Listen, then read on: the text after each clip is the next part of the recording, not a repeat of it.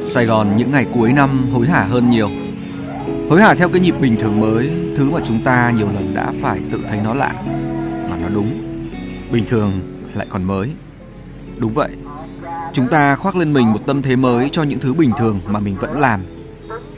Là một người may mắn sau dịch Lịch trình đang dần dày đặc trở lại với những chuyến đi Và tôi lại có những cơ hội được chứng kiến Được lắng nghe những câu chuyện đây đó Và mới tháng trước khi vào Sài Gòn Dừng ăn ở một tiệm cơm gà không chỉ là ăn, tôi còn được lắng nghe câu chuyện bình thường mới của một anh chàng bán cơm.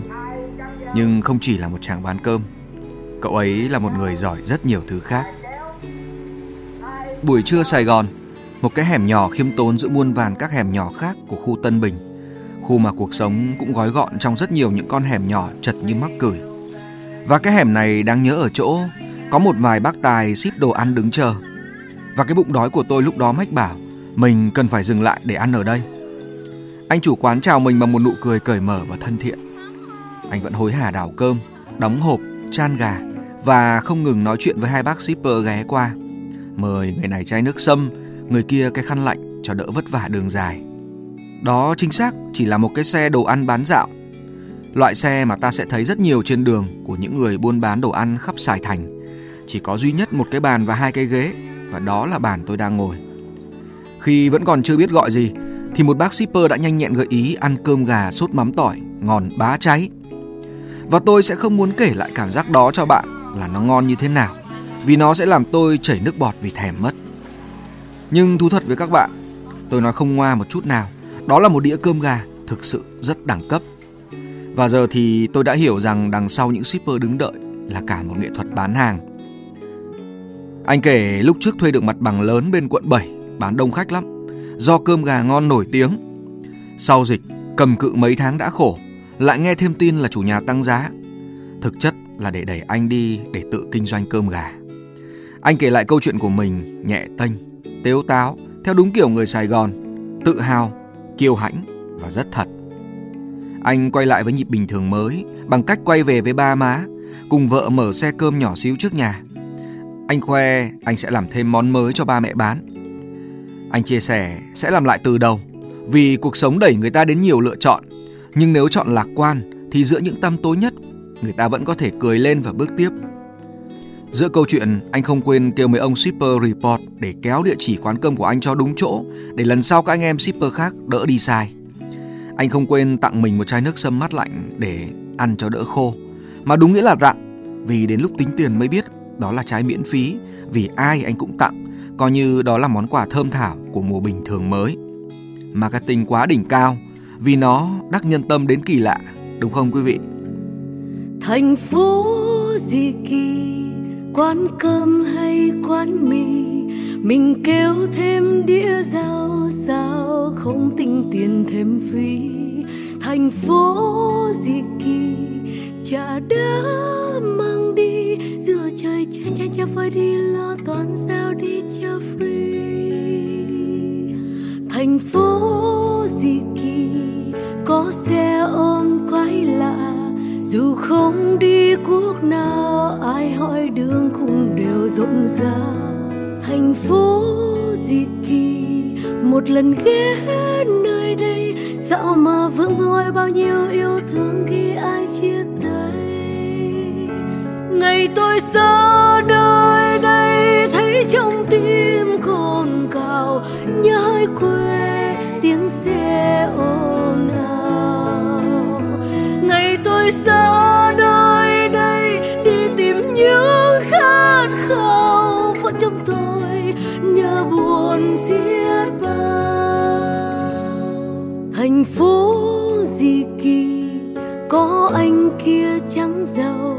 mà sao đang khó khăn vẫn bẽ đôi bánh mì manh áo? Thành phố gì kỳ, một lần ghé nơi đây, sao mà vương vơi bao nhiêu thương thương khi ai chia tay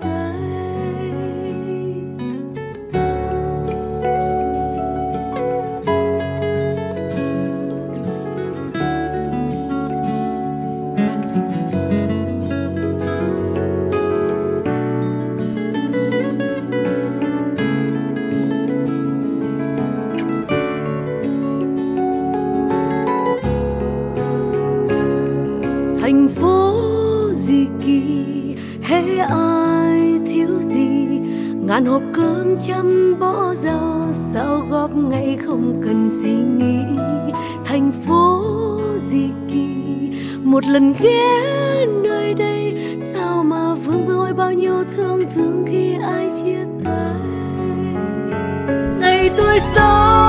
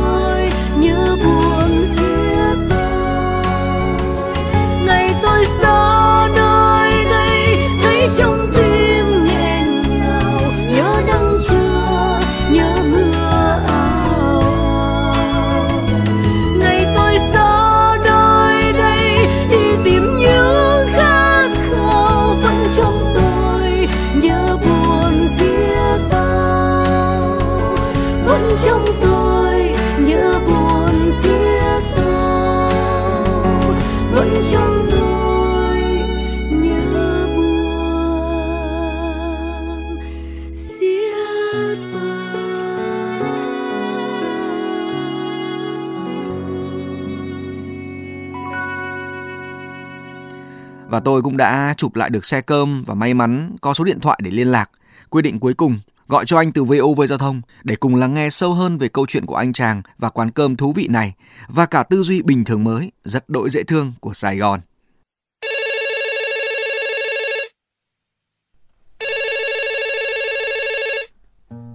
Xin chào anh Sơn, những kỹ sự đầu năm của VOV Giao thông đang kết nối anh với một người khách hàng cũ đã từng ăn cơm gà hàng nhà anh và rất ấn tượng. Anh biết là trong cái ờ, quãng thời gian trong suốt 2 năm vừa rồi ấy, thì có lẽ là không chỉ ờ, người dân tại thành phố Hồ Chí Minh đâu mà trên cả nước chúng ta cũng đã bị ảnh hưởng rất nhiều bởi dịch Covid-19. Ờ, đó có lẽ là một cái chuyện gọi là sao? Tay bay vạ gió hả? Những cái lúc mà Dạ. tay bay vạ gió hay là những cái lúc tuyệt vọng như là khi mà chủ nhà đòi ờ, lại mặt bằng hoặc là tăng cái giá thuê ấy, thì lúc Dạ. đó thì em em tự nói với bản thân mình điều gì?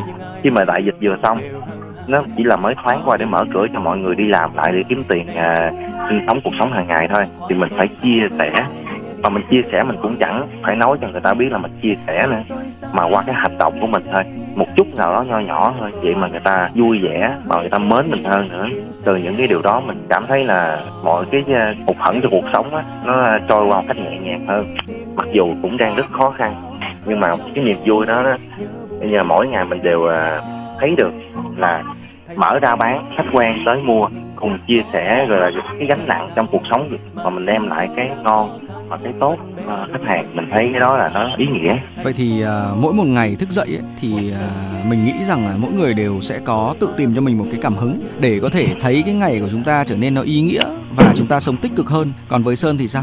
cảm hứng mỗi ngày của em á nó đến á thì nó có nhiều cái lắm nhưng mà cái rõ nhất á là em phải cố gắng hơn nữa để em lo cho vợ cho con em tại vì con nó còn nhỏ mà nó mới à, có năm nay lên 7 tuổi mình phải cố gắng mình à, vượt qua, mình không có để cho cái nghịch cảnh ấy, nó đưa mình đi xuống. Mà phải vượt qua nghịch cảnh đó, mình đi lên, để mình còn lo cho gia đình nè. Rồi á, khi mà mình có được những cái, gọi là, đủ trang trải rồi á, mình có thể giúp được những người mà khó khăn hơn mình. Họ đang chờ đợi một ai đó để qua được cái ngặt, chứ không thể qua cái nghèo. Tại cái nghèo phải phấn đấu, còn cái ngặt thì mình có gì mình giúp người ta qua lúc cái ngặt đó thôi rồi à, tự họ có à, cái chí hướng họ đi lên thôi Có lẽ là trong cái giai đoạn dịch bệnh vừa rồi thì rất là nhiều người cũng đã mất mát, mất người thân, mất tiền của, mất công việc. Có rất là nhiều người đang cảm thấy rất là bi quan. Sơn à, sẽ nói điều gì với họ? nếu trong những lúc mà bế tắc nhất các anh chị em cô chú đang rơi vào hoàn cảnh đó thì hãy nghĩ đến cái người bên cạnh mình.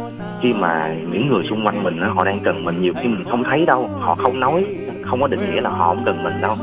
Tại trong lúc ốm, đau, bệnh tật hay là những cái gì xảy ra, nếu mà có mình á, nó sẽ thay đổi được một chút nào đó. Còn hơn là không có mình. Nên mình cứ cố gắng chia sẻ những người xung quanh mình, để rồi mình sẽ có những cái tốt trong cuộc sống sắp tới. Luôn lạc quan trong những thời điểm khó khăn nhất và cách cho đi đơn giản như cách Sơn cơm tấm. Tôi sẽ gọi Sơn như thế từ hôm nay, khiến chúng ta luôn tin rằng khó khăn chỉ là thời điểm và ngày mai sẽ luôn tới.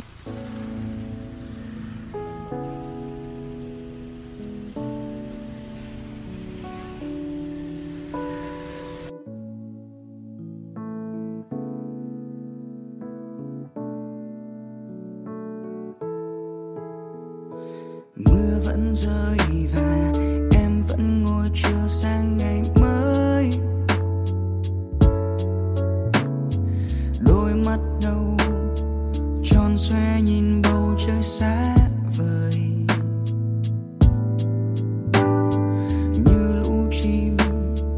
dành cả cuộc đời đi tìm kiếm.